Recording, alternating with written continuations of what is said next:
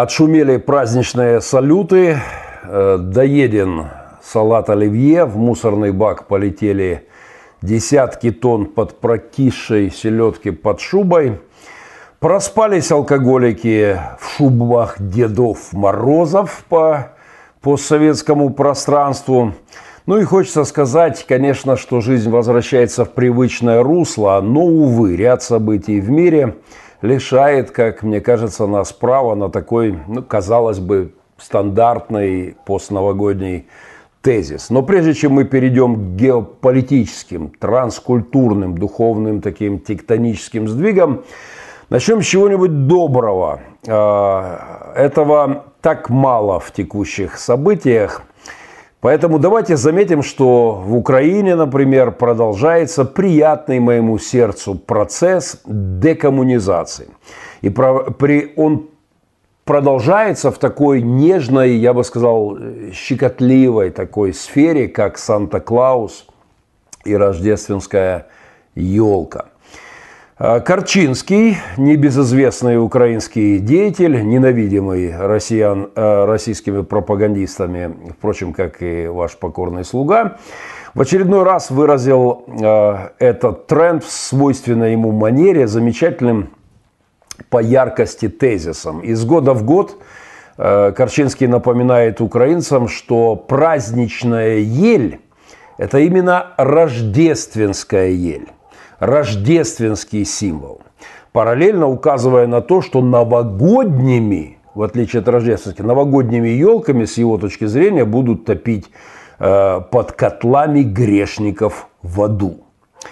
Э, также Корченский, как всегда, под Рождество и Новый год обратил внимание э, сограждан, украинцев, на то, что если вдруг в новогоднюю ночь к ним в двери все-таки постучится кто-то и представится не как Святой Николай, не как Санта-Клаус, а именно как Дед Мороз, то нужно, по мнению национал-анархиста и антикоммуниста, вот в последнем мы точно с ним совпадаем, э, то нужно, если представиться как Дед Мороз, то стрелять советует Корчинский прямо через дверь на поражение, так как последний 100% засланный агент Путина.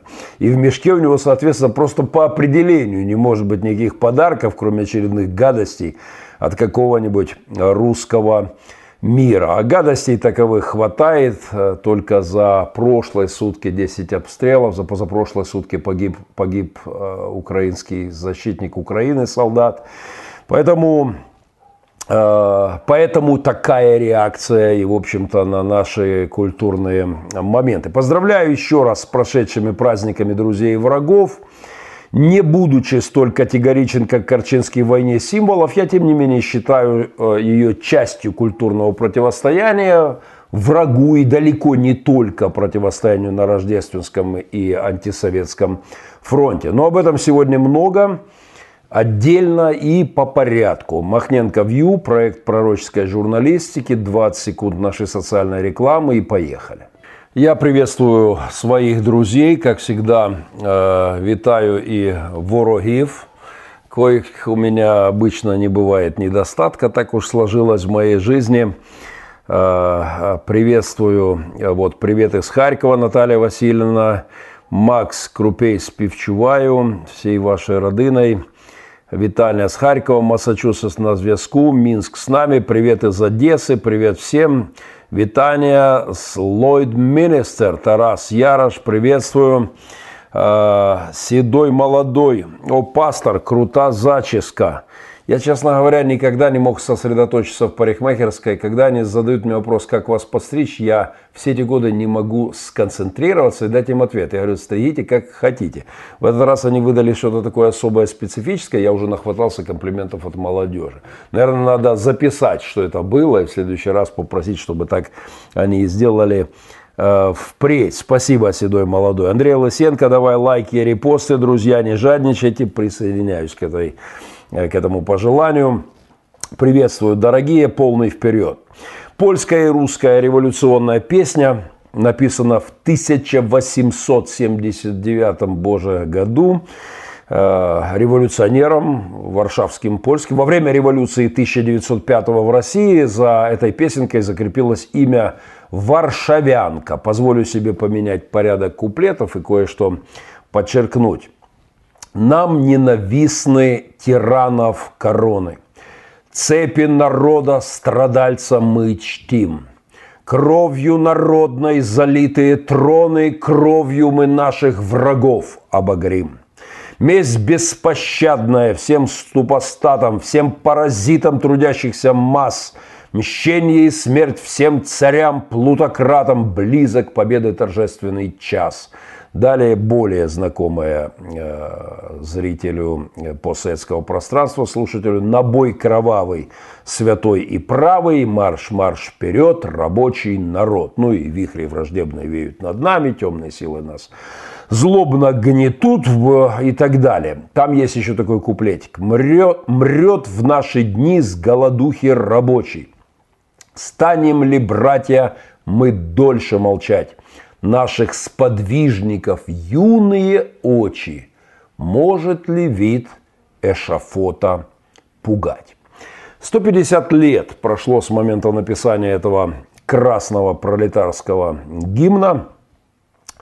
А, юные очи подвижников новых подвижников, но все тех же старых левых идей, действительно дав давно уже не пугают виды эшафота. В силу ряда исторических причин само слово эшафот уже трудно переводимо для нынешних поколений, э, поддающихся тем же старым искушениям.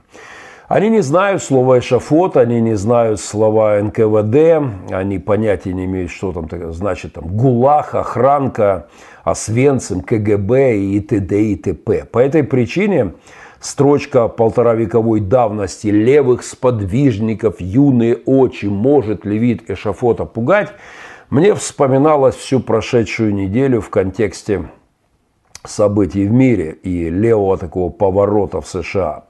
Мрет в наши дни с голодухи рабочий. Это тоже для западного мира э, неподходящая строчка. Западный пролетарий в полном порядке, он совершенно сыт. Ну, в отличие от внуков тех, кто с этими самыми песенками поддался коммунистическому Э, соблазну сто лет назад и до сих пор расхлебывает все это на постсоветских территориях, в странах Восточной Европы. Но кого это смущает в новом дивном мире, который все более утверждается прямо сейчас, прямо на наших глазах э, в, э, в геополитическом отношении. Сегодня, когда я слышу о том, что 51% молодых людей в США, по некоторым опросам, совсем вот на днях эти данные Э, озвучивались, один из запросов выдал, 51% молодых людей в США испытывают симпатии к левым социалистическим идеям, которые скармливают им в университетах и в мейнстримовских либеральных СМИ. Когда я это слышу, то строки этой песенки вновь и вновь звучат в моей голове. Испорченной голове, безусловно, антисоветским детством – Э, всякими самоиздатовскими рассказами Шаламова, э, запретными произведениями Солженицына, ну и прочими вражескими голосами Америки. Но времена меняются, меняются и голоса. Э, увы, меняется и голос той самой Америки, страны, являвшейся для меня с юности, как и для миллионов людей, измученных красными идеологиями, диктаторами, в прошлом веке, являвшаяся символом свободы. Голос нынешний, в частности уже без малого Байдена Харрисовской Америки, все больше напоминает голос Юрия Левитана, легендарного диктора Всесоюзного радио Государственного комитета СССР по телевидению и радиовещанию. Как известно, Юрий Левитан пользовался личным покровительством Сталина, только ему Сталин доверял зачитывать свои все указы, приказы. Э, вот «Голос Америки», увы, все чаще для меня ассоциируется с голосом из моего советского прошлого, из советской юности.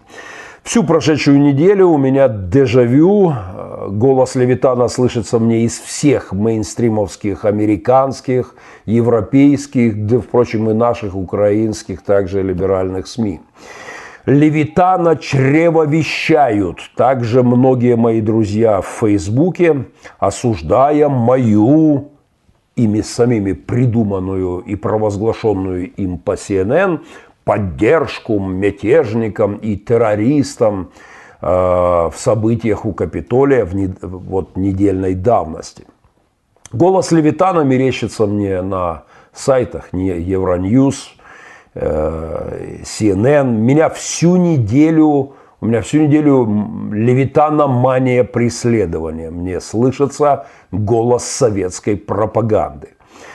От советского информбюро, вот как будто вот это я слышу из, от уст, из уст руководства Фейсбука, озвучивающие их дурацкие действия, или какого-нибудь Твиттера, официальные их пресс-релизы по поводу цензуры, введенной на этой неделе и ошарашившей полмира даже, ну, э, как бы мы ни готовились к этому, э, масса народу, в общем-то, находится в полном шоке от цензуры в цифровых площадках, так ярко, нагло, дерзко, бесцеремонно проявленной за прошедшую неделю. Мне мерещится вот это от Совета Министров и Президиума ЦК КПСС – мерещится в заявлениях того самого Марка Цукерберга. И все это уже не очень веселит. У меня здесь есть книжонка, не стану сейчас вставать ее доставать, но она где-то совсем рядышком у меня под рукой. Это книга материалы какого-то там очередного съезда КПСС. Я украл эту книжку, официальные материалы съезда Коммунистической партии Советского Союза. Я украл ее у своего друга, потом покаялся, но не удержался, потому что когда мне тяжко на душе, я достаю эту книжонку, открываю на любой странице, читаю абзац 2, и у меня начинается истерика. То есть, когда я э, вот, э, вот озвучиваю это и вспоминаю, что на полном серьезе всю эту ахинею со всем этим безумным коммунистическим языком, вот этими штампами, которые никакого отношения к реальности жизни давным-давно не имеют, что все это серьезно провозглашалось не комиками, а людьми с э, главных трибун страны. И депутаты Верховного Совета сидели 50 лет, голосовали за это, все за, даже никто не воздержался, только Северная Корея побила этот рекорд. И у меня начинается истерика на, на первом-втором абзаце. Но сегодня, когда я слышу все вот это, эти же тезисы социалистические на новом историческом витке из уст американских леваков, признаюсь, мне уже не смешно, совсем не смешно. Я не уверен, что э, вот, э, с, проис... вот, вот этот происходящий сегодня маразм в Америке, когда-то, что когда-то с него смогут смеяться мои дети. Хотелось бы в это верить, но, увы, вера моя в это невелика. Потому что, к сожалению, меняется не только голос Америки, меняется и лик Америки. И Трамп, конечно, совсем уже не Рейган – но давайте признаем, что и Байден, безусловно, не, Фра... не Франклин Делана Рузвельт. Вот этот Байдена Харрисовский, такой БЛМовский образ, э, это действительно, простите за каламбур, ничего личного к прекрасной женщине, красивой женщине Камале Харрис, но вот этот лик Америки все более напоминает как раз такую вот харю, э, а не статую свободы. Вот э, это уже не светлый лик прав человека на свободу слова, самовыражения, политических и религиозных убеждений, на свободу их трансляции. Это уже не образ свободы, символизировавший для миллионов людей нечто действительно важное на протяжении целой эпохи. Я не настаиваю на жестких параллелях, но вице-президент США с марксистскими тезисами о равенстве людей по результатам – Камала Харрис пишет об этом. Равенство по результатам. То есть э, людей надо подогнать так, чтобы, вот, чтобы они не делали, но результат у всех достаток, у всех был приблизительно одинаковый. Это чистый марксизм, прав абсолютно и Андрей Ларионов, который жестко вцепился в это и, и подверг такой серьезной критике. Так вот, э, фамилия Харрис в эпоху, когда левые снимают маски – и показывают уродство своей идеологии, то, конечно, фамилия Харис звучит символически. В древности на Руси харями называли маски. А, вот такое, как отвратительное лицо. Это фразеологизм «корчить харю» означал гримасничать, прикидываться кем-нибудь.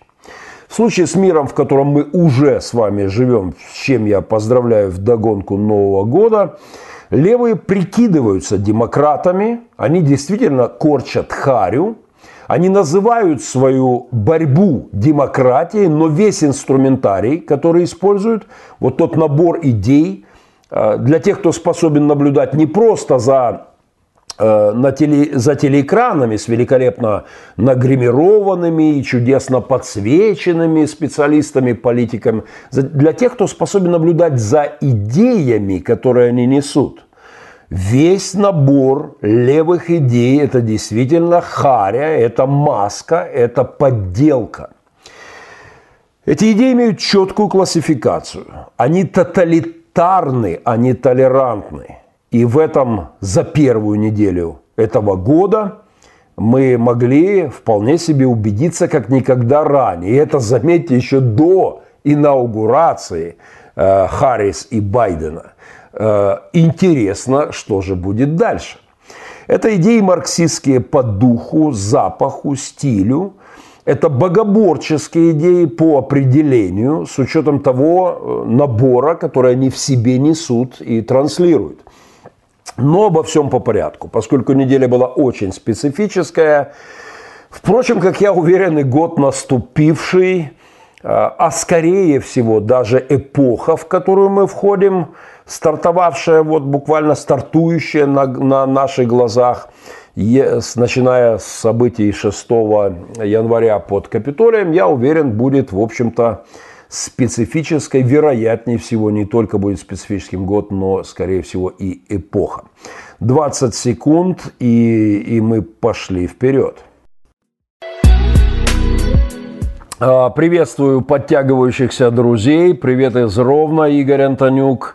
Всем доброго вечера. Сирко приветствую. Владимир Краснов, воровать нехорошо. Это я каялся чуть выше в, в том, что украл у моего хорошего друга книгу с материалами съезда КПСС, просто чтобы поднимать себе настроение этим чтивом.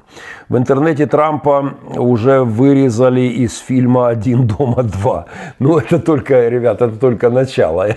Будет очень весело в этом году, потому что Э, леваки э, несут такую ахинею сегодня, что когда они начнут ее одевать в законодательные одежки в Сенате, который теперь им также принадлежит, будет ну совсем весело. Э, кстати, я хочу заметить, что, впрочем, ладно, я оставлю эту, эту тему на следующий раз. Часто в мои эфиры заходят люди, которых мне очень жаль, потому что они попадают на мои программы, какими-то странными путями, вот, э, неисповедимы пути Господни и, и пути Ютьюба и Фейсбука. Вот часто бывает, люди заходят и вообще не понимают, к кому они попали. И если они пытаются слушать то, что я говорю, они, ну, есть конфуз. Я, пожалуй, никогда к ним отдельно не обращался. И вот в эти праздничные дни, поскольку э, таких людей было немало э, на моем YouTube в эти праздники, вот кто просто вот откуда-то забрел ко мне. И они искренне пытаются понять, кто это и что это. И мне, мне правда захотелось вот кое-что им сказать. Потому что для себя я называю таковых атеисты мак- макрободиссиденты. Позвольте объяснить. Ну, макробы – это мой э, старый термин, э, который я позаимствовал у Клайва Льюиса.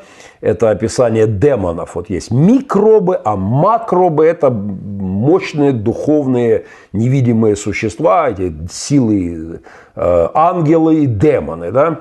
Так вот, э, когда ко мне забредают атеисты, люди не воцерковленные никаким боком, по определению, они, те, кто не верит в невидимый мир, те, кто думает, что реальность ограничена только видимой частью, э, вот э, на ощупь и, и нашими э, чувствами, то, конечно, они вообще не понимают, о чем я говорю. И часто искренне об этом пишут.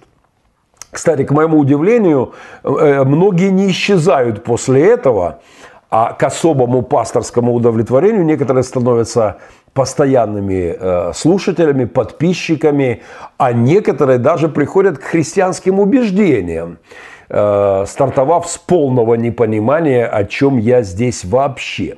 Так вот, эту категорию людей, которые э, попадают на мой... Я называю атеисты макробо-диссиденты. Ну вот, это надо а, объяснить. Ну вот представляете, допустим, вы не верите в микробиом – который занимает две трети вашего организма по последним исследованиям. Э, буквально кто-то спрашивает, как, пастор, ваша история с, с борьбой за вес. Принимаю поздравления. Я справился с задачей минус 20 килограммов. Э, трошки расслабился на Новый год. Я буквально 4 дня позволял себе все в любых количествах, что хотел. Потом немножечко поднялся, но, но легко, в общем-то, опять скинул это э, до положенной цифры.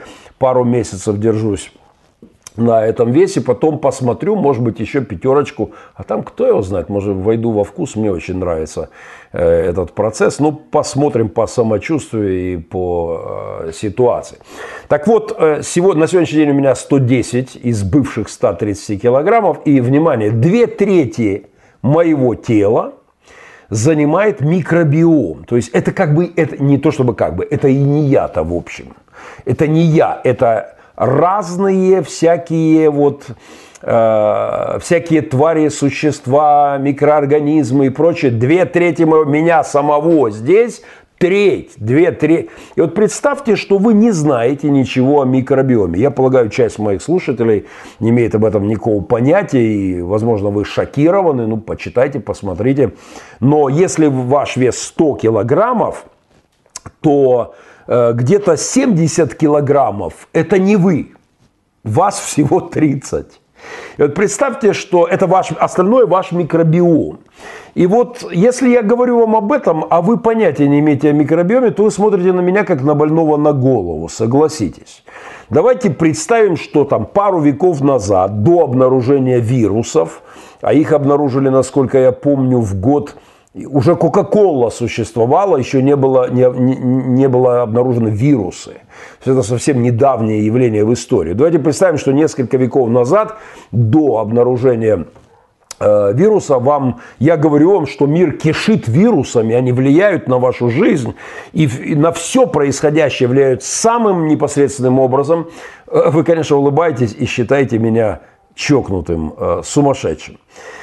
Так вот, дорогие атеисты, макрободиссиденты, те, кто не верит в существование невидимого мира, демонов и ангелов, э, я от всего сердца вам сочувствую. Я сам был среди вас, ни в коей мере не осуждаю. Я находился среди вас пару десятков лет.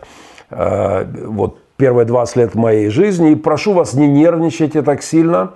Даст Господь, откроются глаза ваши. Вы поймете, что мир состоит из видимого и невероятно более могущественного и э, удивительнейшего невидимого мира, сокрытого от наших глаз, и тогда вам многое в моих программах станет понятно. Правда, я боюсь, э, что Клайв Льюис э, прав. Он говорит, когда человечество дойдет до обнаружения макробов, когда оно обнаружит их, то придется переписать всю историю человечества.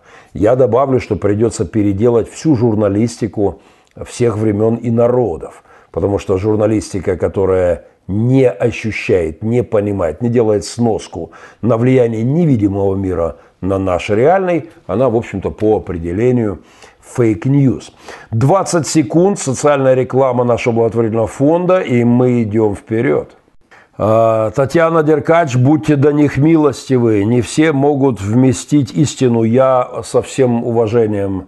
Я очень люблю общаться с неверующими людьми. Мне, хоть уже давным-давно я живу в вселенной э, с открытыми духовными глазами и, э, и уже сложно представляю, как можно жить, опираясь только на, на наши ощущения – реаль... Э, э, отсутствие атеизма – это Э, это такой очень урезанный до жалкого состояния. Это христианство, обрезанное до жалкого, уничижительного состояния человека. И мне действительно искренне жаль людей неверующих, и я всегда, как священник, просто как христианин, молюсь и желаю людям быть настигнутыми радостью, пережить однажды вот то духовное оживление и серьезную корректировку в картине мира, изменить свою так называемую базовую антропологическую модель и признать, что мы создание, творение, у которых есть создатель, творец всего. Однако полный вперед. Небезызвестные события в США разыгрались в весьма примечательный вечер по э, постсоветскому календарю. Я э, напомню, что 6 января у нас был сочельник, канун Рождества. Я понимаю, что демократам э, э, это ни о чем не говорит в США, но республиканцы, тем более сторонники республиканской партии выходцы из Советского Союза, а особенно украинцы, должны обратить внимание на эту пикантную подробность. Мы просто обязаны вспомнить повесть «Ночь перед Рождеством» Николая Васильевича Гоголя. Из его легендарных вечеров на хуторе близ Диканьки «Ночь перед Рождеством», то есть событие 6 января. И хотя Вашингтон вроде как от Диканьки, она в Полтавской области, далековато, но при современных коммуникациях – и задолго до них зафиксированных богословами способностей нечистой силы перемещаться во времени и пространстве, это, конечно, вряд ли имеет значение.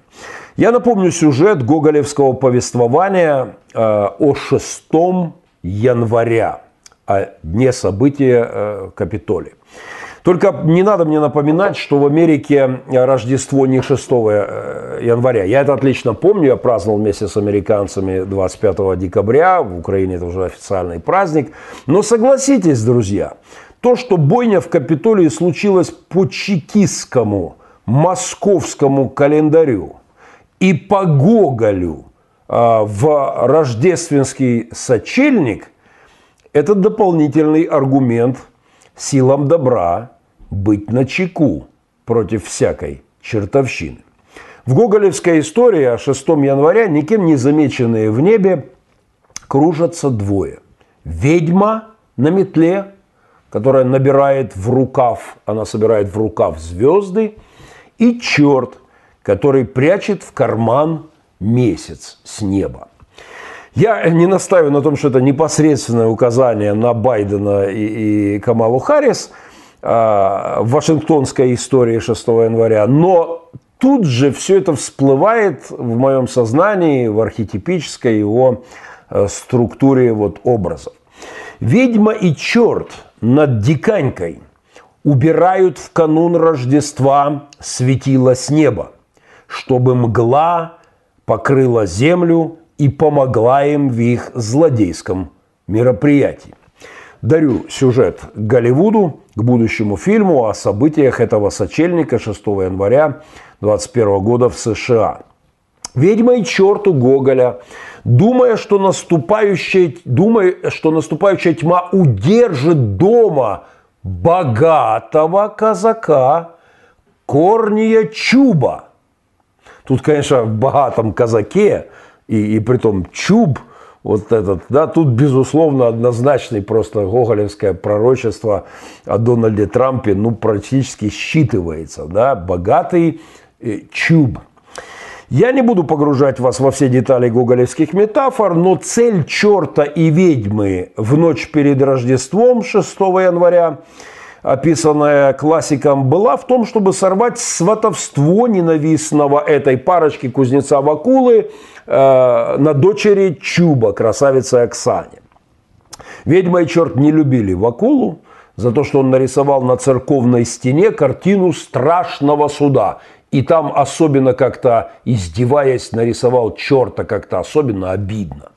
Ну, то есть это как демократы ненавидят Трампа за то, что он подпортил репутацию Байдену, Байдену, Харрис и всей этой клинтовско-обамовской компашке леваков. Ну, впрочем, не им одним он подпортил репутацию. Э, вот, соответственно, э, ведьма и черт у Гоголя э, всякую чертовщину устраивают этому чубу богатому в рождественскую ночь, чтобы мстить и сорвать его планы по женитьбе. Ну, в случае с Трампом, наверное, по переизбранию на второй срок. Дальше у Гоголя ночь перед Рождеством начинается Э, полная чертовщина, ну, впрочем, как и э, в событиях у здания американского сената в, такую же, э, в, тот же, в такой же вечерок. Там, кстати, у Гоголя и российский след, потому как Вакула на черте летит к русской царице и просит ее вмешаться, стало быть, вообще иностранное влияние, иностранное вторжение – там также зафиксировано у Гоголя пророчески. Там и мешки с телами. Э, увы, как и в Капитолии в рождественскую ночь, только в случае в США в прямом, к сожалению, в прямом смысле с погибшими людьми. Э, совершенно жуткая история.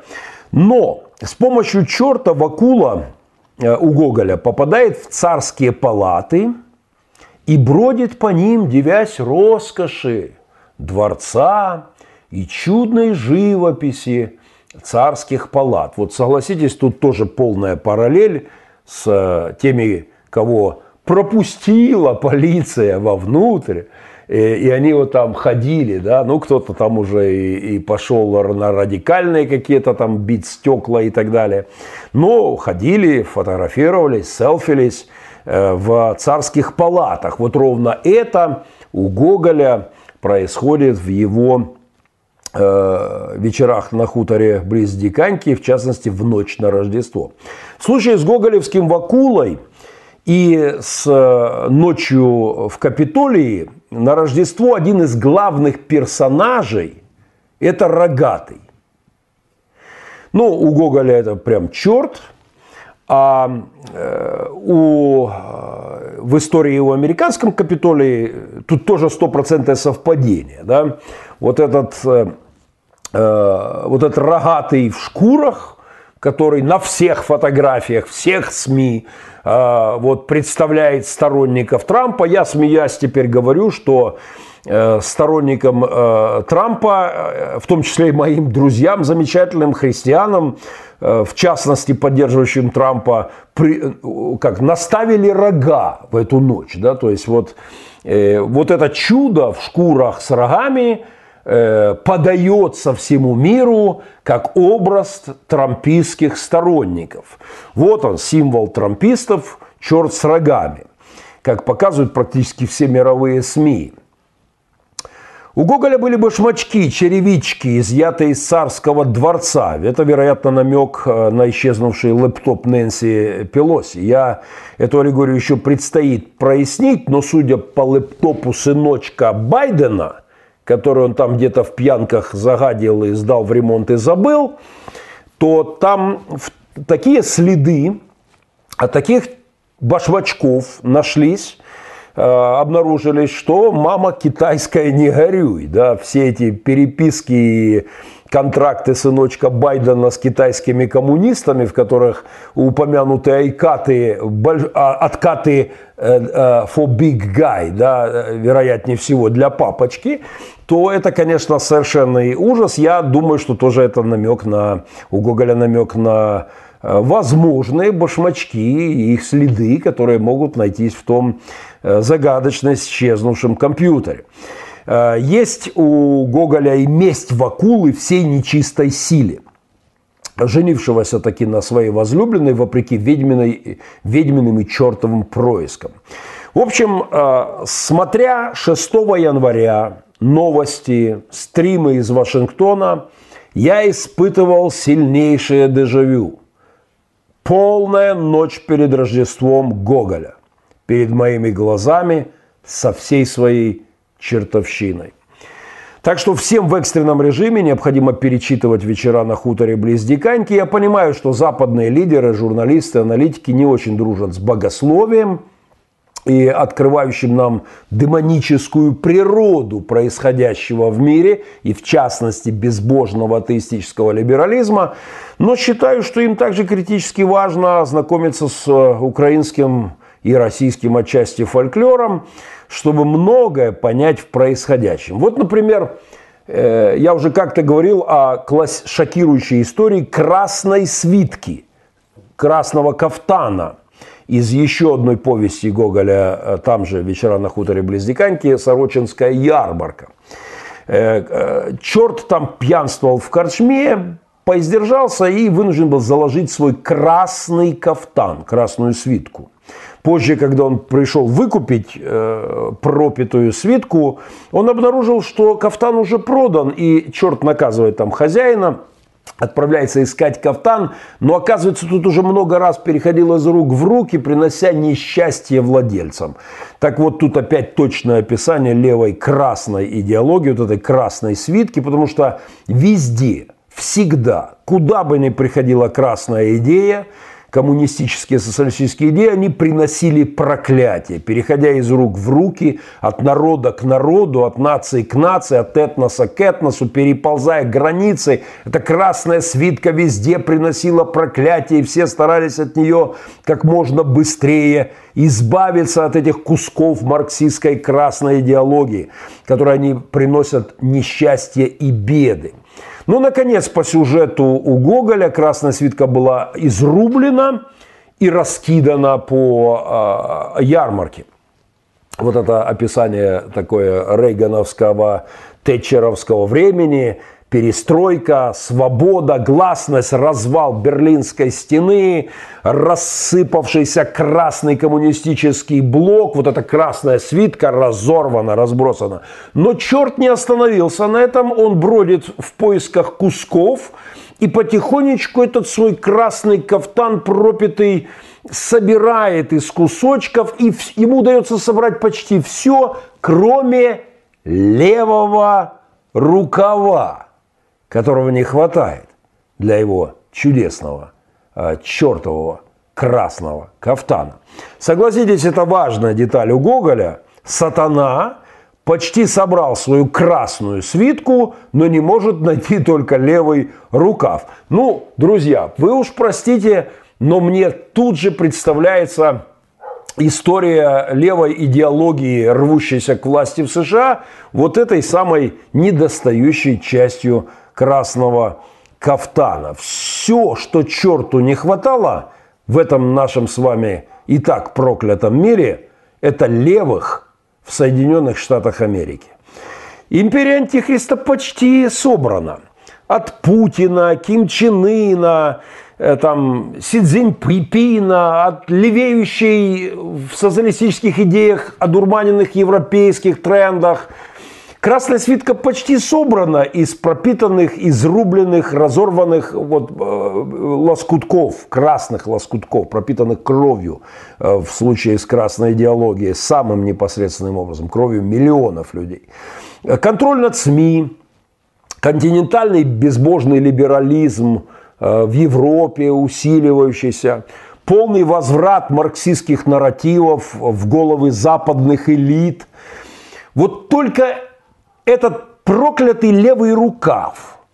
Не хватало левых с полной властью в США. Вот при Трампе это все было еще не в комплекте. Э, а, все так хорошо левело при предыдущих демократах. Тут Трамп пришел и как бы отрывать начал этот уже почти пришитый рукав к общей красной демонической чертовой свитке идеологии духа антихристова. А тут Трамп пришел, начал отрывать этот рукав и как-то э, с глобалистами перегрызся, с неомарксистами конфликтовал. А без левого рукава нет красной свитки, нет величия и могущества у черта. Поиск чертом пропитанной, э, чертом пропитой и кровью пропитанной э, красной свитки, куски, которые разбросаны – и приносят проклятие. Это крайне важное пророчество Гоголя о сегодняшнем дне. В погоне за этой самой свиткой леваки несут миру на новом этапе исключительно проклятие. Поэтому я крайне обеспокоен происходящими событиями в США, убежден, что без духовного сопротивления вся эта история может обернуться неприятностями крайне серьезного масштаба и дальнейшим разгулом э, вот этой красной э, бесовщины. Так что прошу зафиксировать для истории, что я как пастор предупредил о демонических силах, с которыми придется иметь место, если американская история 6 января, вот эти э, вечера на хуторе близ Вашингтонской диканьки будут развиваться э, в соответствии с гоголевскими сюжетами. Впрочем, развитие идет, и за эту неделю оно совершенно шокировало мир по многим параметрам. 20 секунд, и мы коснемся этого. А, будет не конец света, а конец тьмы, Мариан Деревянко, в конечном итоге, безусловно. Но со светом последние дни будут немалые проблемы. Интерпретатор Питерсон нервно курит в сторонке, пишет, ну я стараюсь э, в подражании Питерсона разбираться с архетипическим сознанием и с метафорическим рядом. А, там серия есть, где этот рогатый у Капитолия, пишет Декстер Морган Эндриал. Да, я, я использую этот образ, говоря о том, что рогатый и у Гоголя гулял э, в рождественскую ночь, э, и, увы, гулял там в Капитолии. В общем-то, все тоже совпадает по этим параметрам. А, глядя на события прошедшей недели, я не могу избавиться от одной авиационной аллегории. Мне все происходящее представляется чем-то вроде такого, знаете, вот как дух Антихриста заходит на следующий круг, не знаю, как самолет на посадку. Выпускает шасси вот, и, и, и трясется, пытаясь вцепиться в посадочную полосу и окончательно закрепившись на ней затормозить и нас всех куда-то там на парковочку в 21 век, в какой-то коммунистический терминальчик нас всех доставить. Э, так было в истории уже много раз. Тьма пытается накрывать землю. Зло с завидным постоянством пытается охватить мир, в котором мы живем. Тайна беззакония уже в действии, писал когда-то апостол Павел 20 веков назад в послании к фессалоникийцам. Э, дословно, тайна беззакония уже в действии, но не совершится до тех пор, пока не будет взят от среды, удерживающей теперь. В современном переводе это звучит так. «Я говорю, – пишет апостол, кстати, внимание, конспирологическая теория, я всегда был сторонником а, самой топовой конспирологической теории, в истинности которой я убежден. По сравнению с ней все остальные это, э, это мелкие истории. А, вот что писал апостол Павел, один из самых образованных людей своей эпохи. Э, переживший личную встречу со Христом. Я говорю это потому, что тайные силы зла, пишет он 20 веков назад, уже действуют. Однако тот, кто удерживает их сейчас, будет и дальше делать это. До тех пор, пока его не уберут с дороги. Итак, тайна беззакония, мистерия аномии, мистерия аномии, тайна беззакония в действии. Но что-то мешает ей окончательно вот вцепиться в эту землю и накрыть собой все, да? Э, э, реализовать свои темные планы. И это что-то, э, как утверждают богословие, богословие – это церковь, это Дух Божий, действующий в Божьих людях, говорящих правду, отстаивающих ценности, возвышающих голос, а, не сдающих христианские позиции в культуре, в мире, в влиянии, в политике, внутри самой церкви, во-первых, и влияние церкви, не отдающий этот мир на поругание духу тьмы.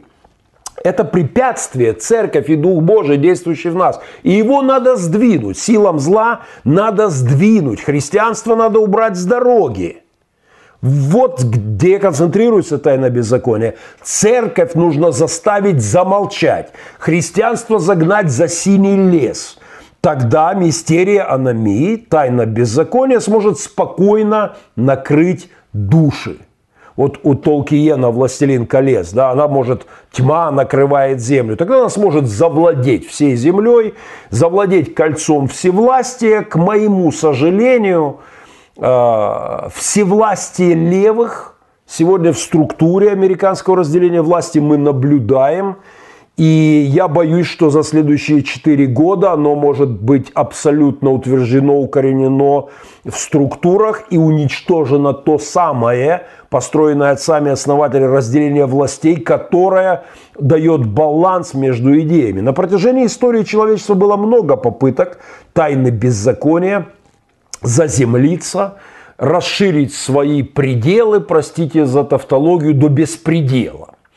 Э, но все эти попытки носили э, локальный в основном характер, национальный, этнический, какой-нибудь диктаторы, узурпаторы, вожди, царьки, тираны, поддаваясь беззаконию, влиянию макробов, высвобождали э, на головы своих, своих подданных там, сотен, тысяч, миллионов, а, а, а, высвобождали какие зло, какие-то диктаторские страшные вещи. Но в последний век, век-полтора, Мистерия аномии, попытки тайны беззакония приобрели амбиции мирового масштаба. Они переросли в мировые войны, в мировое противостояние идеологий, в том числе и, во-первых, как наиболее яркое проявление в противостоянии западного относительно свободного с остаточным, пусть христианским влиянием ценностным мира и тоталитарных систем безбожных, псевдогуманистических систем по другую сторону баррикад. Вот, в частности, красных коммунистических систем. Но сейчас на наших глазах тот же дух, как многим показалось, и мне отчасти во времена перестройки, э, на короткое время мне тоже показалось, что этот дух как бы покинул э, наше пространство, но он, он просто немножечко ослаб. Покружился несколько десятилетий над горемыкой планетой, Попробовал еще разок, практически не получил никакого сопротивления в той же России. И вот эта мистерия аномии опять с нами, это тайна беззакония опять с нами, в очередной попытке накрыть землю злом. Те же демонические идеи, одетые э, в это время в новые идеологии, обернутые в новые термины, прикрытые новыми философскими, культурными и политическими тезисами, они опять на повестке дня – я очень хотел бы ошибаться, но похоже, что на этот раз злу удастся совершить, хоть и не мягкую посадку в головах человечества, поскольку э, потряхивает эти идеологии тоже не слабо, но все же, к сожалению, не такую жесткую, как мне бы хотелось верить. Не с драматическими разрушающими это зло последствиями, пока идет процесс.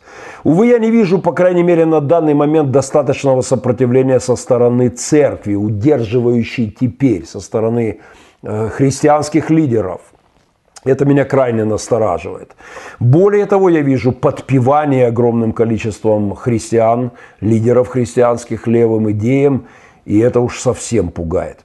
Ситуация усугубляется тем, что новые технологии в мире, в котором мы живем, позволяют куда успешнее, чем гитлеровское, например, радио, э, захватывать умы, влиять на процессы и делать из людей послушных а, овец, вот этих подопытных кроликов – так что инженерам человеческих душ, я имею в виду тех же макробов, демонов, они, именно они не раз в истории прикрывались теми или иными идеями, брались за коренное, фундаментальное переустройство человеческих, а, человеческого общества.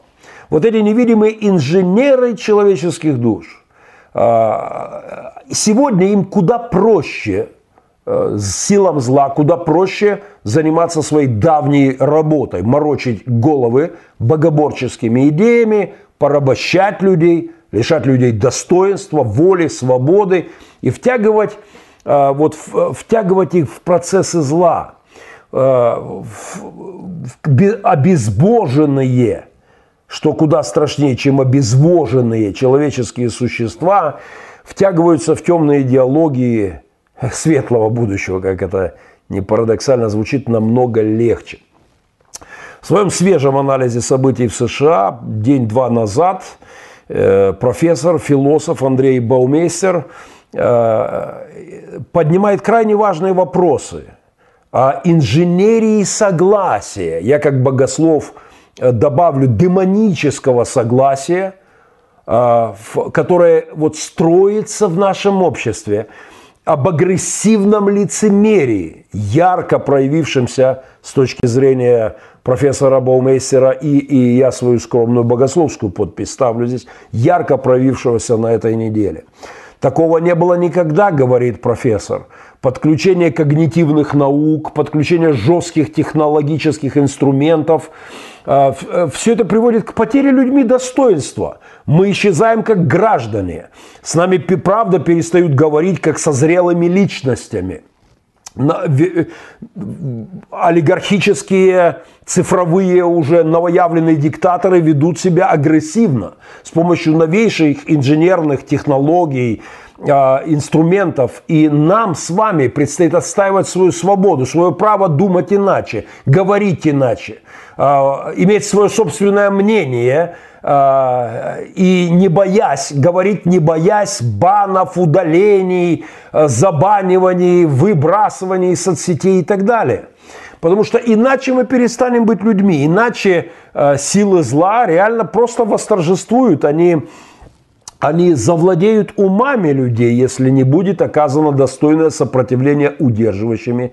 Теперь, благодаря новым возможностям манипулировать человеческим сознанием – Сегодня все меньше тех, кто задает вопросы.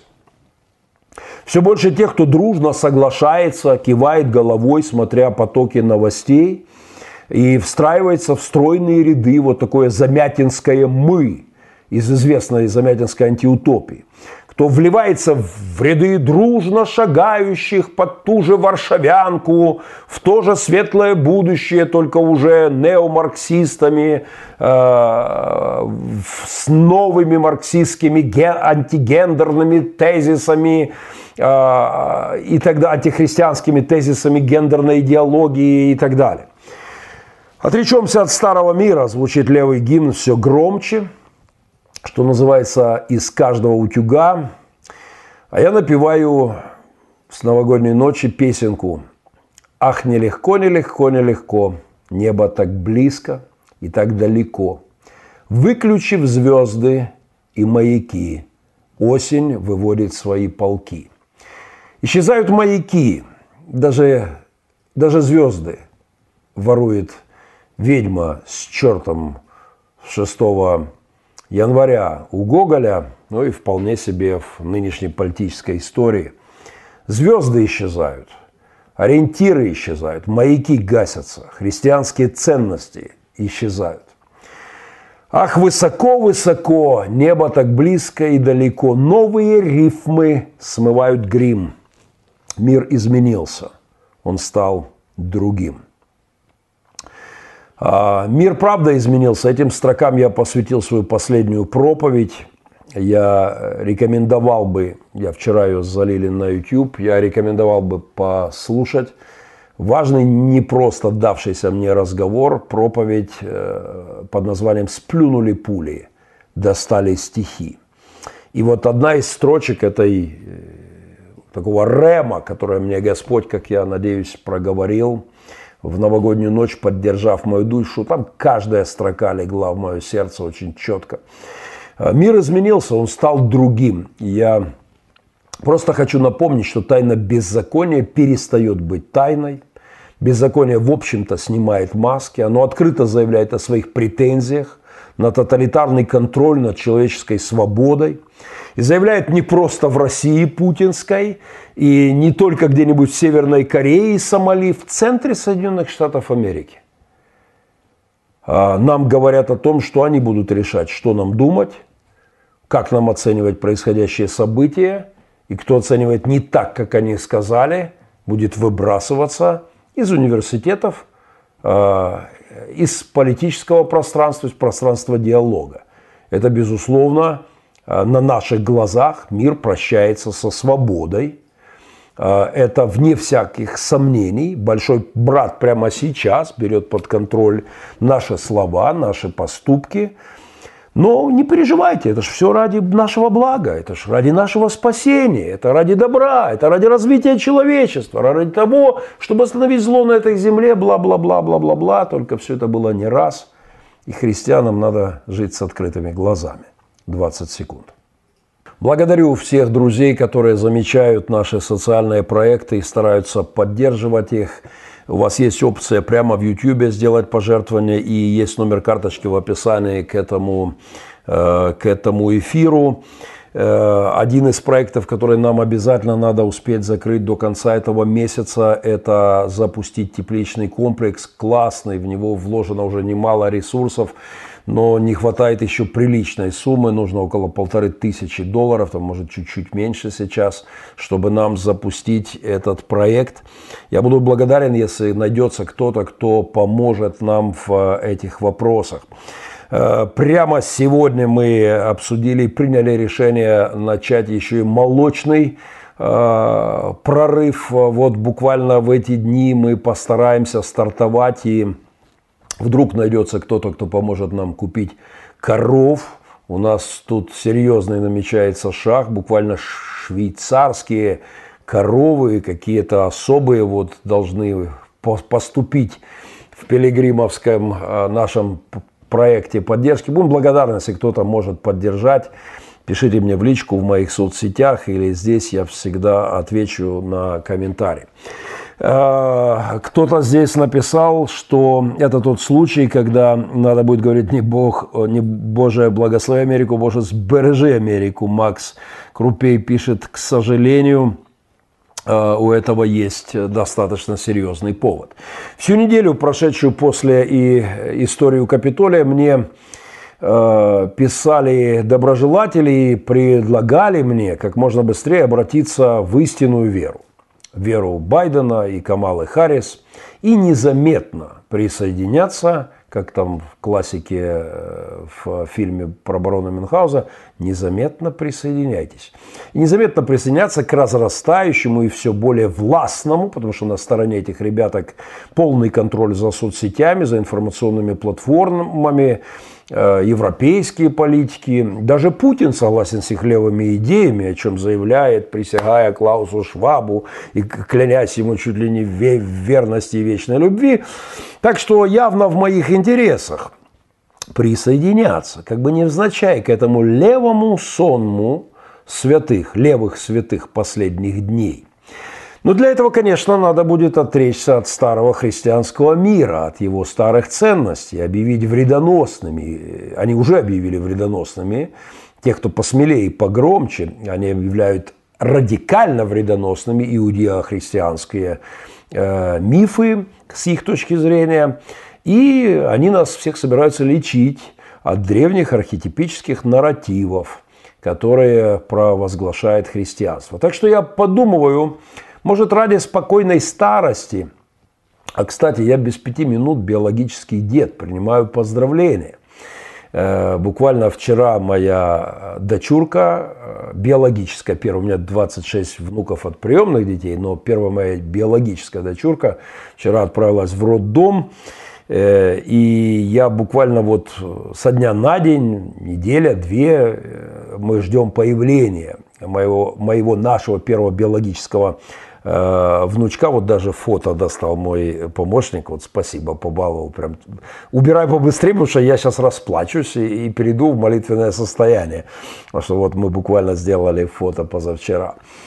Э, так что я скоро дед биологический на днях стану. И ради того, чтобы спокойно баловаться с внуками, свободно ездить по миру, чтобы левые меня не причислили вот к тем мятежникам с рогами – в шкурах, которые реднеки, узколобые, не широких взглядов, не современных взглядов.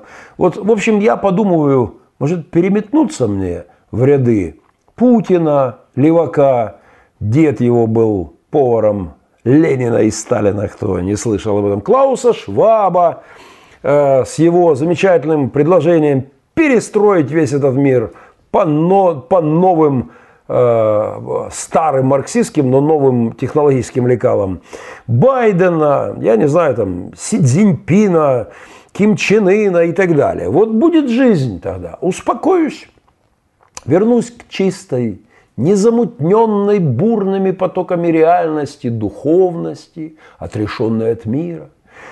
Подамся в ханжи посредины, о которых я ни разу говорил, э, и успокоится душа моя в теплом состоянии. Не в холодном, не в горячем, в тепленьком, посредином. Стану новообращенным, байденообращенным, новообращенным, байденообращенным христианином, демократом. И как там учит моих, э, мой товарищ левых взглядов, товарищ Э, он учит о спиральной динамике социального развития человечества. Боже, как я эти ереси э, меня сильно раздражают, даже когда в исполнении моих товарищей звучит, раздражают в 10 раз сильнее. И вот я буду по такой спиральной динамике развивающегося человечества подниматься в таком дружном потоке, ибо велик, широк и пространен путь, ведущий по спиральной динамике к прогрессу человечества. Вероятно, так в их Библии написано. И я думаю, наверное, стоит мне обратиться в их ряды. И 300 лет мне нужен этот мой нонконформизм махненковский, мучащий мою душу с детства, превращающий жизнь в какое-то сплошное крестоносное шествие, вот это в стиле «бери крест и следуй за мной».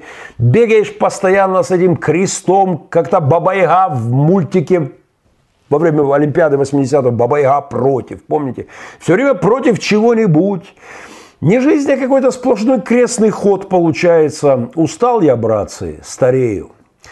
И, наверное, надо мне податься к моему другу Павлу Левушкану. Кому не ясно, о чем я, полемика, на прошлой неделе у меня была полемика в группе «Крестовый подход», рекомендую. И там мой оппонент, мой старый приятель, ну, правда, полемика была сильно урезана. Даже мой друг Андрей Матына цензурировал, потому что там не все даже прошло по финской цензуре. Тоже левое, я вам скажу, влияние там как-то проскочило. А вот подамся я от апостола Павла к Павлу Левушкану и к его левым идеям, к левым друзьям, и все как-то наладится, успокоится. Сопротивление уменьшится, Ветер будет не в лицо, а попутный. Ветер времени, социальной динамики спиральной, левой новой веры. В общем, помолитесь за меня, друзья. Возможно, я от своих правых взглядов, состарившись, обращусь к единому левому Богу и признаю Байдена, пророка его с Камалой Харрис. Ну а пока еще несколько мыслей о событиях, ох, каких интересных событиях прошедшей недели. Махненко Вью, это об этом на ТВ не говорят, 20 секунд. А, спасибо, Арина Ригас, за пожертвование, сделанное прямо здесь, э, в ютубовской платформе. Благословляю ваш проект, чтобы Господь покрыл сверхъестественной с избытком финансово материальной потребности. Эдита Урсу, спасибо огромное, взаимно. А, здравия вам, падре. Тупой вопрос хотел бы задать. Как относитесь к пророку Еноху? Эноху? Ну, точно не сегодня, простите. Израиль приветствует всех. А, Жасмина Царев взаимно. Как приятно, что сам пастор ведет анализ о последнем времени. Счастливые ваши прихожане, члены церкви, вы молодцы. Готовьтесь, готовимся, стараемся. И вам тоже советуем Эдита Урсум. Інтернет-провайдер на півночі Айдаха заблокує Фейсбук і Твіттер у відповідь на жорстоку цензуру Сукерберга. Ух ты, как интересно. Ну, давайте, сопротивляйтесь, друзья, цензуре, иначе дело дрянь. Я хотел бы сказать немножечко о крещении левым духом, как я это для себя обозначил. Э, я думаю, что в э, ближайшее время мы с вами увидим, как мир будет разделяться именно по степени прирученности э, людей, вот по уровню конформизма, соглашательства. Возможно, это главный анализ в будущем, э, и думаю, не столь уж отдаленным, это будет анализ э, если они доберутся э, какой-нибудь анализ в крови или там ДНК на уровень нонконформизма в, в, в личности. Соглашайтесь, помалкивайте, и вы с нами по одну сторону баррикад. Э, идите дружно, стройными рядами, одним шагом вместе с нашими трендами. И, и, и конформизм будет великой ценностью и великим благом для людей последних времен. Это описано в книге Откровения, и мы видим это сегодня. Я разговаривал с одним моим другом в США на днях. Он говорит, просто жуть, что случилось за эти 10 последних лет. Потому что люди боятся говорить то, что они думают. Они полетят с работы, их выгонят из университетов, если они начнут озвучивать действительно то, что они думают. Я возмущаешься, не доверяешь критикуешь, сомневаешься в генеральной линии партии правительства, задаешь вопросы, ты по другую сторону баррикад, и мы будем с тобой работать, чтобы обратить тебя в нашу истинную левую веру. Знаете, если раньше люди делились по вопросу, допустим, 20 век, один из э, таких э, богатых споров о иных языках, да, дар говорения на иных языках – вот один из главных таких споров 20 э, века богословских, то теперь, мне кажется, этот вопрос выходит на новый уровень.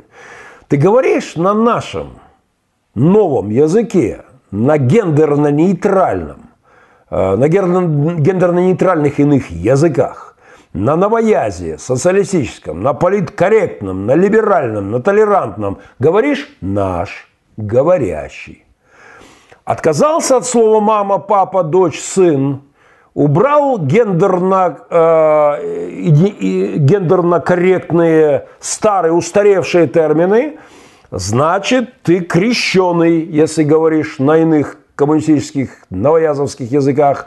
Значит, ты крещеный нашим левым антихристовым духом безбожного гуманизма. Значит, ты исполнен силы духа марксистской. А вот на этой неделе, да, я думал опять, и многие комментаторы, кто смело озвучивает свою позицию, слава богу, таковых еще хватает, хотя и банят беспощадно, но э, я позадаю себе простой вопрос. Наркомана, бандита, негодяя, которого при задержании как-то там неосторожно придавили, и он умер, и из-за этого стал святым – вот он святой, перед ним преклоняют колени, полицейские, мэры, эти... А, а военная девчина, военнослужащая, которую застрелили на этой неделе, она террористка на этом новоязе. Вот и выбирайте, где вы. А, девчина, которая служила в рядах вооруженных сил США – это видео показывает, она не, э, никого не убивала, а, она не представляла угрозы ничьей жизни. Стоит полиция. А, они просто требуют пустить их туда. Им есть что сказать сенаторам. Полиция просто отходит и стоит сбоку. И без всякого на то, как я убежден, основания, выстрел на поражение. Но она террористка на новоязе. А этот бандюк Джордж Флойд, святой с иконы. Вот вам и выбор терминологии.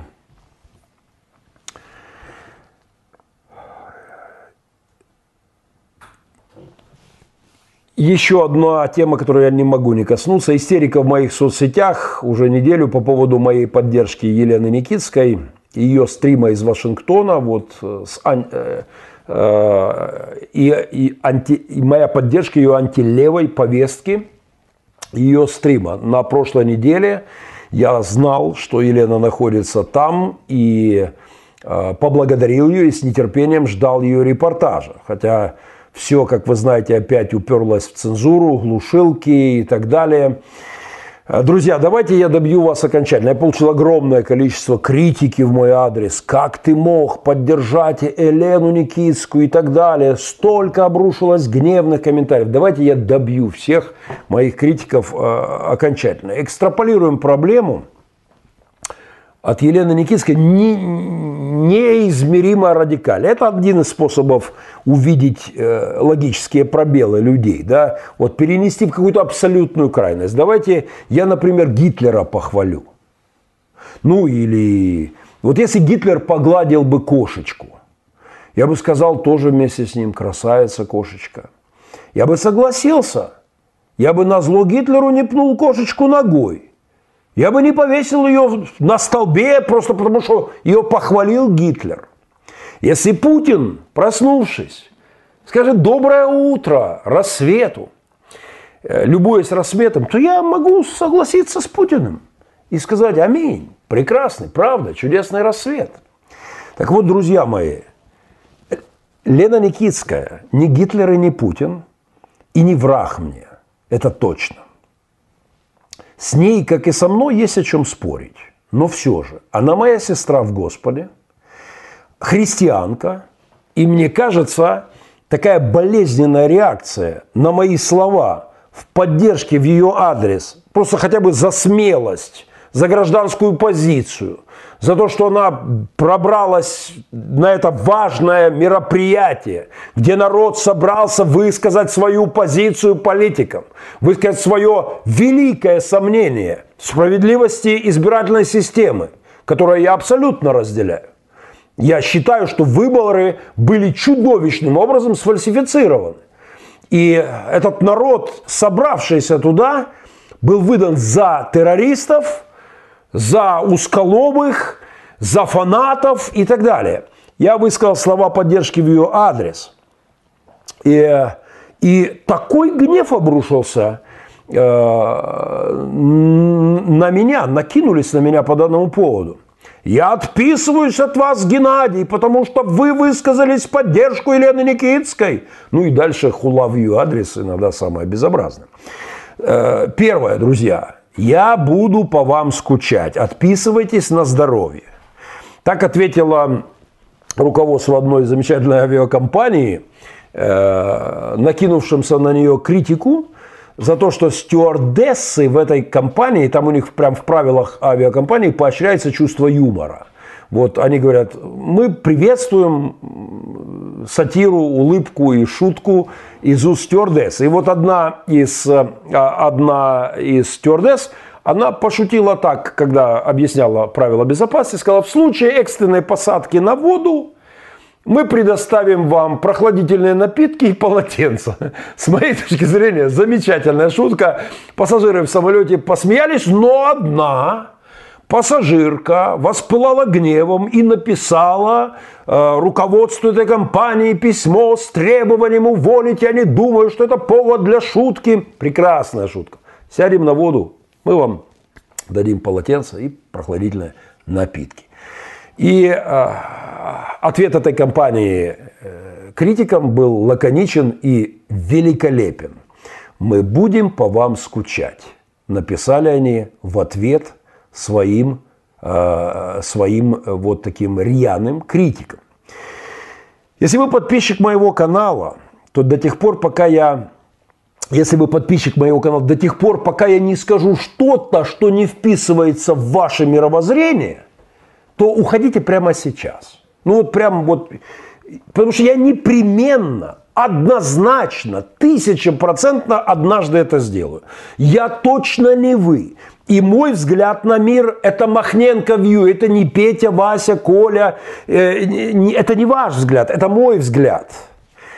Я помню весьма позорное зрелище, когда один ведущий одного, одного канала на YouTube взял у меня интервью и, нарвавшись, естественно, если ты берешь интервью у Махненко, естественно, ты нарываешься на массу недовольств со стороны своих подписчиков. Э, и вот когда они накинулись на него после этого интервью, он начал неловко извиняться, что он мне не смог правильно поставить вопрос, и не все мои ответы достаточно причесал и цензурировал. И он как-то так вот извинялся, что не все причесал в моих ответах. Я вам скажу, омерзительное халуйство, а не журналистика. Глубочайшее чувство отвращения вызвало у меня это извинение за интервью с Махненко не до конца причесанное. У меня фамилия Махненко. Мне сержант говорил в армии, курсант Махненко, я товарищ старший сержант, приведите фамилию в порядок, я не причесываюсь по определению. Так что всем, кто выдвигает мне ультиматумы, и если вы еще хоть раз скажи доброе слово о ком-то, я отпишусь, я передаю вам привет от авиакомпании, я буду по вам скучать. Кнопка бана где-то там рядом, правее, левее, выше, ниже, не знаю, разберетесь, вы найдете. А для тех, кто не понял, и кто все, что, все еще здесь, давайте я еще раз скажу по проводу моей поддержки Елены Никитской. У меня есть важный принцип по жизни. Я дарю его всем в догонку рождественским дням – я никогда не подписываюсь под чьим-либо, неважно чьим мировоззрением – на 100%. И прошу мое мировоззрение не поддерживать на 100%. Я же и сам с собой бываю не согласен, пересматриваю какие-то свои взгляды, что-то корректирую в своем мировоззрении. Я часто сам с собой бываю не согласен. Но голос Елены Никитской против безумных левых идей, атакующих умы и структуры с властными институтами, мне крайне приятно слышать. А, а Елена единственный, к сожалению, единственный мой знакомый, кто был на этом митинге у Капитолия. Наверняка были еще, но я просто, это единственный человек, о котором я точно знаю. Вот я знаю этого человека, и он был там. Я хотел бы видеть там многих моих друзей, но, увы. А, поэтому позиция ее и ее голос из эпицентра событий на фоне тотальной лжи и полной необъективности в средствах массовой информации, я считаю очень важным. Ну а про вышки 5G разговор не ко мне. Я не подбираю друзей по принципу мы на 100% совпадаем в мировоззрении. Среди моих чудесных друзей хватает пацифистов, есть леваки, и даже путинисты есть, вы не поверите. Даже путинисты присутствуют. Ну, тут, конечно, я скажу, до определенного уровня я готов это терпеть. Мы спорим, смеемся, иногда ссоримся и никогда не претендуем на стопроцентное единство в мировоззрении. Поэтому, когда та же Елена говорила о вышках 5G, которые, э, э, как она предполагала, могут провоцировать коронавирус, я спорил с ней, даже троллил ее по данному поводу. Когда она заняла радикальную позицию по ковиду и начала утверждать чуть ли не отсутствие ковида, где-то проскакивали поначалу такие вещи, моя критика была в ее адрес. Хотя по прошествии года, пожалуй, есть тезисы, в которых она была права. И то, что элиты мира сегодня используют ковид как повод к переустройству нашего с вами мира, к попытке мирового передела, это уже не просто тезис ковид-диссидентов. Это уже программа деятельности мировых элит, озвученная, опубликованная, открыто заявлена тем же Клаусом Швабом, руководителем Всемирного экономического форума в Давосе, э, элитарного клуба, в его книге COVID-19 Great Reset, вот уже конкретно говорится о перезагрузке мира через COVID. Э, кстати, вопрос к размышлению. Домашнее задание. знаете, я вот подумал сегодня, что это первая осень, когда ни разу не слышал слова грипп. Вот каждую осень я слышал грипп, эпидемия, грипп идет, грипп идет. Первая осень, я ни разу не слышал слово грипп за всю свою жизнь, за весь сезон, ни разу. Вы не знаете почему? Куда девался грипп? Может, ковид пожирает грипп? И я не знаю, насколько глубоко прошли эти исследования. Может, он питается ковид грибом, как планктоном? Неужели остался только ковид, а грипп исчез? Что-то здесь не так, как пелось в одной песне. Так что спорьте, друзья, пожалуйста, по тезисам, по пунктам, а не выбрасывайте людей вместе с неугодными или непонятными вам до времени идеями, мировоззренческими концептами. Тот факт, что участников этого марша э, под Капитолием либеральные СМИ превращают в террористов – После того, как эти же СМИ пели хвалу БЛМовским погромщикам, о чем говорит Елена, и говорю я, и говорит масса людей, это лишь подчеркивает, что свобода в СМИ в США в катастрофическом поражении. Та цензура, которая брошилась на прошедшей, за прошедшую неделю на всех сторонников Трампа, лишь демонстрирует правоту предостережений о надвигающейся информационной завесе на весь мир. И это весьма печально. Я крайне признателен тем журналистам, философам, а, политикам, пасторам, блогерам, кто идет против мейнстрима и говорит правду о происходящем там. В частности, правду о происходившем, о происходившем у Капитолия конкретно. Ну и страшный козырь моим критикам в руки на этой неделе дала Елена Никитская, потому что она э, дала интервью в программу моих врагов 60, э, как, 60 минут, да, Скобеева, как у нее, 60 минут. Ну, на Путин ТВ Елену пригласили, и она рассказала о своих переживаниях там. И вот мне написал Сергей, тоже мой э, э хороший знакомый, очень таким осуждающим тоном. Приветствую, Геннадий. Ну что, приехали? Никитская на главном пропагандистском канале России поливает грязью США и Украину. Друзья, я тоже бывал у этих ребяток в ток-шоу. Ну, правда, я в другом качестве бывал. Э, мне, меня там презентировали и показывали ролики со мной, как с фашистом, бендеровцем. Полоскали мне кости, как тому, кто из, кому, ему доверили детей. Он издевается над детьми, заставляет их рыть окопы под обстрелами. Он ненавидит детей, отберите у него детей и так далее. Но, э, но увы, к сожалению, я должен сказать, что Елена говорила там правду, в том числе правду об украинских СМИ которые сплошь и рядом дают левую повестку. И множество украинских СМИ подает произошедших у Капитолия чисто в мейнстримовском левом э, некритическом духе. Вот террористы собрались, миллион террористов, какие злодеи, а вот БЛМ горящие здания, церкви, масса убийств, резкий скачок убийств, преступности, колоссальный, захваченные кварталы, ограбленные магазины. Это, конечно, были борцы за справедливость. А тут в поддержку Трампа, ну, понятно, террористы собрались. Это безобразие, а не журналистика. Это полная беспринципность и аморалка. Поэтому, увы, даже вражеское телевидение – иногда может говорить правду. Потому что если враг говорит, что 2 плюс 2 – 4, ну, я как бы вынужден сказать аминь. Даже если это звучит из уст моего лютого врага, которым, безусловно, является банда информационных террористов э, в лице Скобеева и всяких Шариев и прочих Соловьевых вечерних мудозвонов и так далее. Я хочу напомнить также, да, если там укор Лене Никитска, она на Russia, на Russia, российском телевидении, друзья, обо мне Russia Today сняла два фильма. Ну так удаляйтесь тогда с моего канала. Обо мне. Эти фильмы получили награды э, в России, показывались на кинофестивалях.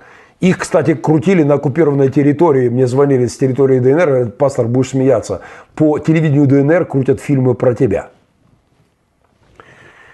А, запредельно комплиментарные фильмы сняла про меня Russia Today. От этого Russia Today не перестала быть гнилой, гнилым телевидением путинским, но я не перестал быть пастором Геннадием из-за этого. Это не делает меня ни предателем Украины, ни лжецом, ни путинским прихвостнем. На секундочку, кстати, в самый разгар войны, в декабре 2015 года, на крупнейшем российском кинофестивале документальных фильмов фильм обо мне «Почти святой» получил главный приз в России в декабре 2015 года. Это не сделало меня пропутинцем. Я просмотрел выступление Елены на Путинс ТВ. С грустью должен согласиться, что ее оценка событий в Вашингтоне – действительно совпадающая с российским ликованием по этому поводу, потому что, мол, видите, что там у них в Америке творится.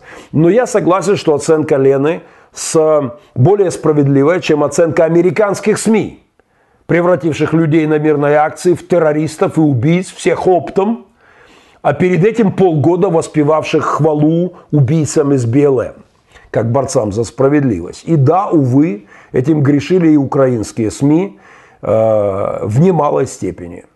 Э, тут Елена также права. Так что простите, если завтра Елена Никитская скажет, что у жирафа длинная шея, я не готов отстаивать противоположный тезис. Потому что, а, потому что э, мне также кажется, что шея длинная. Но если Елена начнет утверждать, что Путин спаситель мира, и марксизм наша надежда и опора, то держите меня семеро. И поверьте, у меня хватит духа вступить в конфликт с любым моим другом по данному поводу. В моей аудиотеке есть одна мелодия, на днях попавшаяся мне на глаза, когда я думал э, вот об этом, как, как как раз о жесткой реакции, вот во многом истеричной, нездоровой реакции по поводу моего прошлого эфира. Эта композиция называется «Sleeping Prophet» – «Спящие пророки». Весьма грустная такая композиция музыкальная. Увы, она ярко иллюстрирует непонимание множества процессов в мире, где мы живем. Один из таких процессов – атомизация христиан и объединение, сгущение тьмы – но, пожалуй, я перебрал со временем, и я это точно уже не успею. Я вернусь к этой теме в следующем эфире, либо запишу свой обрыдлик ньюс 20 секунд и еще очень важный э, разговор, пожалуйста. А, приветствую моих друзей и, как всегда, многочисленных критиков. А, Тарас Ярош, спасибо за пожертвования. Рустам Бакаев, огромное спасибо также за пожертвования. Э, спасибо тем, кто сможет, может быть, откликнется и сможет помочь нам до конца января. Надо обязательно запустить теплицу, и у нас не хватает дыра в нашем этом бюджетном проекте чтобы создать такое дополнительное, усилить наше подсобное хозяйство. Буду благодарен, если кто-то сможет э, найти возможность пожертвовать. Вы можете использовать разные способы. Есть PayPal, есть возможность отправить чек на наш благотворительный фонд, есть возможность карточки, указанной под YouTube, э, под этим моим эфиром. И также непосредственно в YouTube можно сделать пожертвование.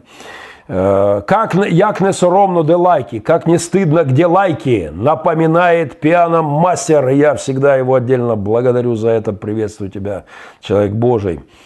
Кстати, о крестовых походах. Не пора ли крестовый поход организовать и благословить на демонократов, как старые добрые преснопамятные во имя веры, а совсем уже одолевают. Крестовые походы...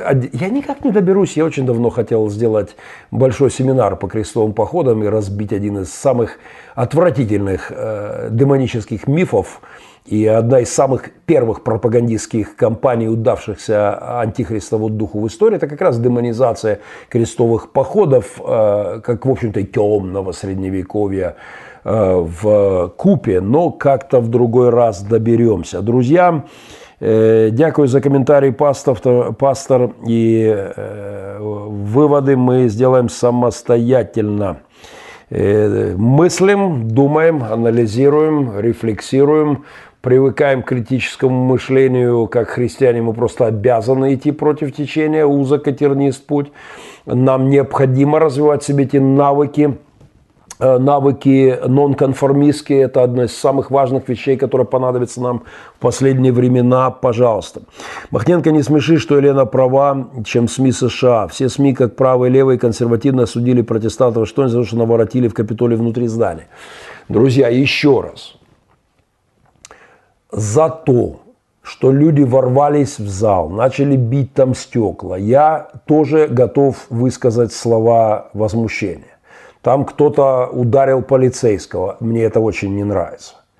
Но когда СМИ, которые молчали и пели хвалу бандитам, захватившим центры городов в Америке, устроившими ад для сотен тысяч людей, для миллионов людей, грабившим магазин, убивавшим людей, сжигавшим церкви, а, уничтожавшим памятники исторические, ценности, сжигавшим флаги, когда все это выдавалось под соусом борьбы за справедливость.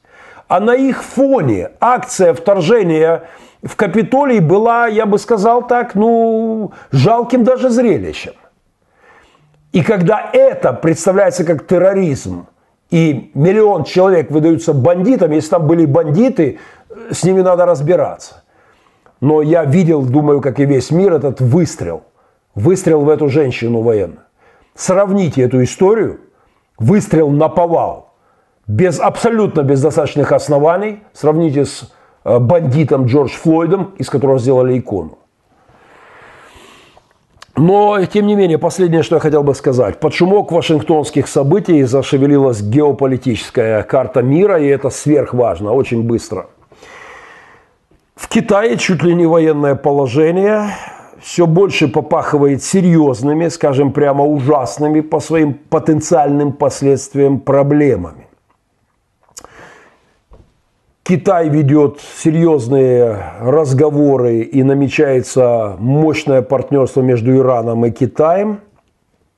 А это на секундочку может просто взорвать мир, в котором мы живем. Мы прекрасно понимаем, что у Израиля нет другого варианта, как останавливать иранскую ядерную программу, иначе это вопрос просто это вопрос существования Израиля. Но если Иран идет в связке с Китаем, а это все более вырисовывающийся тандем, то я вам скажу, запах апокалипсиса, серный запашок можно чуять даже не очень вооруженным носом, скажем, уже спецприборы для того, чтобы это почуять. Но это как если бы ваш сосед, там, алкоголик с белочкой, да, с белой горячкой, бегал бы с ножичком перочинным или даже с большим ножом. У нас тут был такой толик-алкоголик, помер в селе. Вот если бы он бегал с ножиком по селу, э, под вашими окнами, да, и вдруг ему говорит, там, не знаю, полиция города, спецназ национальный говорит, мол, мы с тобой, дружище, в едином строю, мы с тобой в едином порыве, против всех твоих недоброж... твои враги, мои враги, твои недоброжелатели мои, кто тебя обидит, будет иметь дело со мной. Это ровно то, что происходит сегодня между э, бандитским режимом Ирана, преступным режимом Ирана, э, его желанием уничтожить, с которым заигрывают, кстати, демократы. Это омерзительная история. И, э, и сближающимся Китаем. Если мы посмотрим на население Израиля и Китая с Ираном в сумме, хотя Иран может там вообще не учитывать, да, или на вооружение, да, на, на количество людей, армии, территории, то мы понимаем, что у этой мелкой, но очень агрессивной моськи появляется вполне себе слон, ну, наверное, в китайском случае лучше сказать дракон, в распоряжении появляется у моськи. Это может иметь совершенно непредсказуемые вполне себе апокалиптические последствия для мира, в котором мы живем. И Израиль в случае его с врагами э, вот, вынужден не просто жить, Израиль вынужден выживать с учетом количества его врагов и декламируемых врагами совершенно открыто целей по уничтожению евреев как таковых и государства в целом, то э, здесь запах очень серьезный.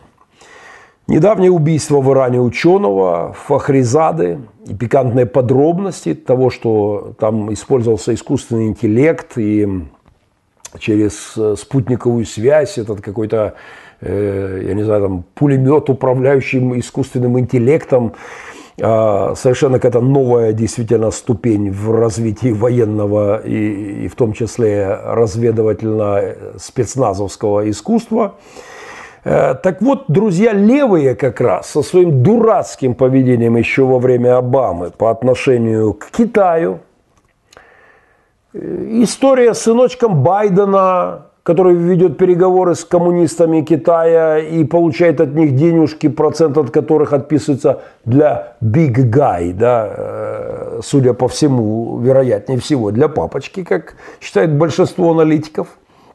Все это, конечно, бизнесок байденовской семьи с китайскими коммунистами, а, с откатами для, для Big Guy.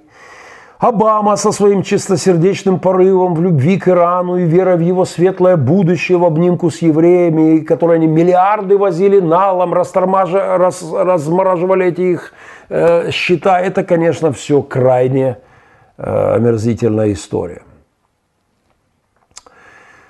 Заканчивая разговор сегодняшний. Мне не симпатичен Трамп как личность. Он не мой эталон политики. Конечно же, он не мой стандарт этики. Я надеюсь, что это понятно тем, кто понимает, что я пастор церкви с 28-летним стажем. Но программа Трампа, мне кажется, программа правых, программа консерваторов, мне кажется, несоизмеримо более здравой, целостной и э, несоизмеримо более выгодной для мира, для сохранения нашего мира. Она кажется реалистичной, несоизмеримо более, чем программа демократов. В ней несоизмеримо больше э, христианского реализма того же Карла Райнхальда Нибура, который отрезвлял людей от иллюзий, свойственных левакам. Поэтому Безусловно, есть за что критиковать Трампа, но Трамп как друг Израиля, да и аминь. Трамп в противостоянии коммунистическому Китаю с куда более жесткой позицией, чем демократы, однозначно да. Трамп в противостоянии Ирану, конечно, твердая аминь. Трамп в противостоянии левому натиску, да, я, конечно, был за. Трамп против аборта, абортов, безумного убийства, творящегося по всему миру. 150-200 а, тысяч детей каждый день в чревах матерей убивается. Это 200 освенцимских печей, которые на полную мощь работают каждый день по всему миру. Когда Трамп выступает против этого, я, безусловно, за. Поэтому мои симпатии на стороне консерваторов, христианских ценностей и правых политических взглядов, в которых они куда более проявляются. Поэтому мои опасения против э, левого неосоциалистического Э, такого ренессанса.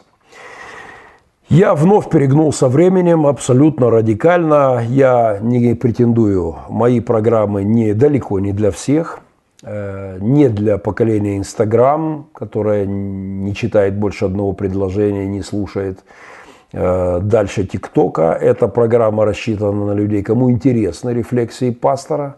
Я стараюсь копать немножко поглубже к каким-то фундаментальным вещам – и рад, э, когда у меня это получается. И надеюсь, что могу кому-то помочь выстроить целостное христианское мировоззрение во взгляде на этот мир.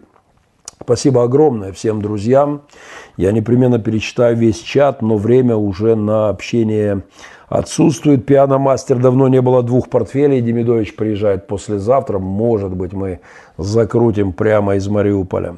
Вашингтонская диканька – это супер, пишет Жасмин Царев. Да, уж хорошая э, история. Макс Крупей, 42 миллиона абортов за 2020 год. Вот вам плоды гуманного, левого, процветающего, преуспевающего человечества, спиральной социальной динамики такого беззакония в мире не творилось никогда в человеческой истории. Столько крови не лилось никогда за всю историю. Э, успех левых – это умножение крови. Это красная свитка черта из вечеров на хуторе близ Диканьки, которой очень не хватало левого рукава.